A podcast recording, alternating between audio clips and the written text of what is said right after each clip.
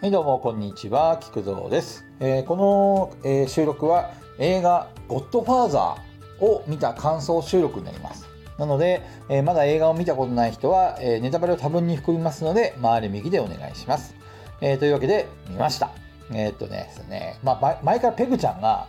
菊蔵さんってゴッドファーザーみたいだよねってよく言ってくるんで、ちょっと気にはなってたんですよ。だから、えー、と今回ちょっとね、あのー、Amazon プライムに入りまして、で、映画がね、見放題ということで、ちょどんな映画見ようかなっていうふうにいろいろ見ていたら、その、ペグちゃんがおすすめしたゴッドファーザーが出てきたんで、あ、これは見るしかないということで見ました。えっ、と、あれはね、映画が撮られたのは多分1990年代ぐらいで、世界、世界観が1946年とかなんか言ってたんで、そのぐらいの世界観なんですけども、まあ、要はですね、マフィアの構想を描いた、えーお話なんですよね。で、ゴッドファーザー、まあ、神の父っていうぐらいですから、まあ、それぐらいそこ、すごい慕われた、えっ、と、マフィアのボスがいるんです。で、そのマフィアって言っても一つだけではなくて、五大勢力みたいなのがあって、まあそういろいろ均衡を保ちながら、こう、なんて小競り合いはありつつも、なんかお互いのこの島とかそういうのをね、犯さないっていうのを、まあ暗黙の了解っていうか取り決めがあって、で、あの、いろいろ話、やってるっていうような、そんな話なんですよね。で、お父さんは、あの、お父さんっていうか、こうゴッドファーザーは、どっちかというと、その、町のね、頼れる親分みたいな感じで、こういろんなね、構想とか、あの、いろんないざこざがあるんだけども、それをなんかこう、いろいろと裏でね、手手を回してくれて、えっと、取り仕切ってるっていう人なんですよね。で、本人は、殺しとか、そういう物騒なことは嫌いで、まあもちろん暴力に訴える時もあるけども人殺しとかそういうことは一切しないような人なんですよね。だから、えっと、殺しはダメだっていうふうに言ってていろいろとねこうあの裏裏に手を回したりとか話し合いで決めたりとかまあまあ脅しとかそうすかしとかいろんなやるやるにせよ人殺しはしないっていう主義でやってました。である時その、まあ、ゴッドファーザーっていうかのもとに別のあのそのマフィアの、えー、と幹部と思われる人間が、えー、とやってきてであのああのいろいろ商売を持ちかけるんだよね。あの薬薬の取引を一緒にやらないかと。であのそのゴッドファーザーは結構あの一目置かれてるから政治家とか警察にも目が利くだからそれをちょっと自分たちがねいろいろやるからあの取り前を上げるからちょっとそういうのをうまくコントロールしてくれやっていう話が来るんですでも、えっとまあ、正直その麻薬っていうのはあのなんていうかな、えっと、金にはなるけど人をダメにするものっていう認識がやっぱり昔からあってその親分としてはそれの片棒を担ぐっていうのは良くないだろうと。でせっかくその政治家とかその警察とかが、えー、と自分に対してこう一目置いてくるとか融通を聞かせてくれてるのはそういうその犯罪その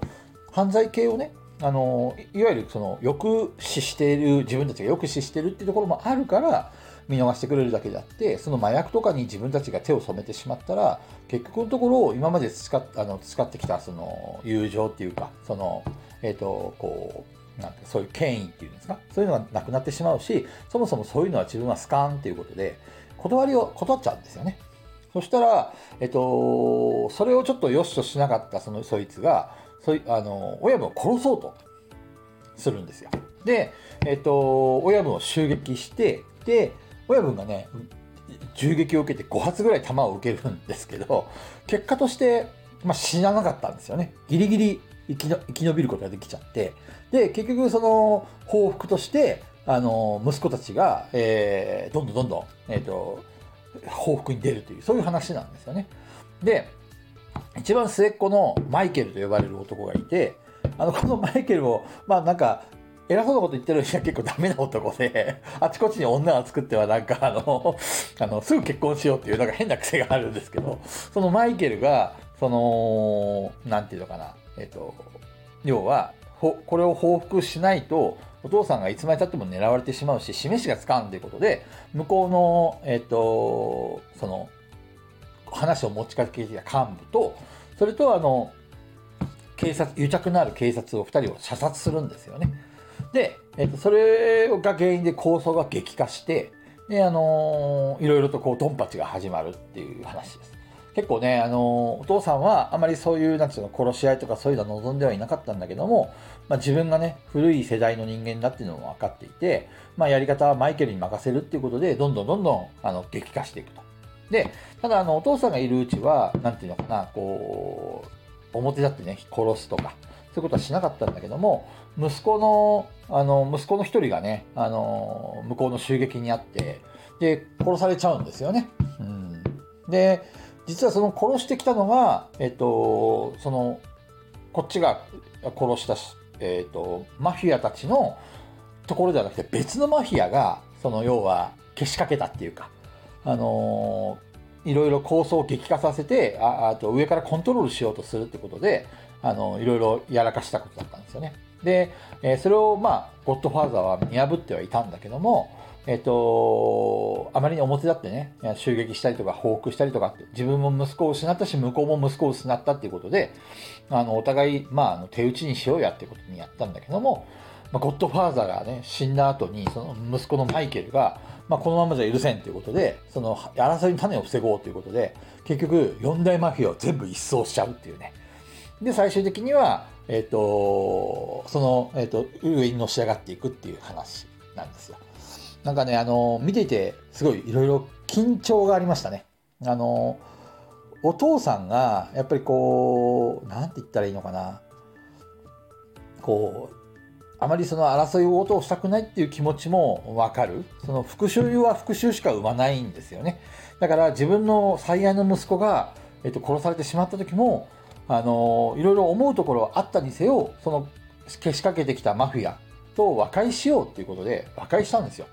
だから、あのすごい政治的なね、あの自分の、その、感情的にならず、周りをコントロールするっていうところは、なんかこう、まあ、できてる人だなって思いつつも、あの結局どんどんどんどん向こうはねそれを調子に乗ってどんどん自分たちの島をね怪我していくわけですよ。だからあのそれをよく思わない息子のマイケルはあのお父さんが死んだ後に後を継いでであの皆殺しにするっていう、すごい怖いなって 思いましたね本当まあ実際にはマイケルからけしかけてるわけではなくて、まあ、舐められたら舐め、あの、許さんみたいなね、そういうところがあって、あの、自分の肉親に対しても、あの、最終的にはね、あの、自分のお兄さんを売ったやつが、実は自分の妹の、あの、旦那だったんだよね。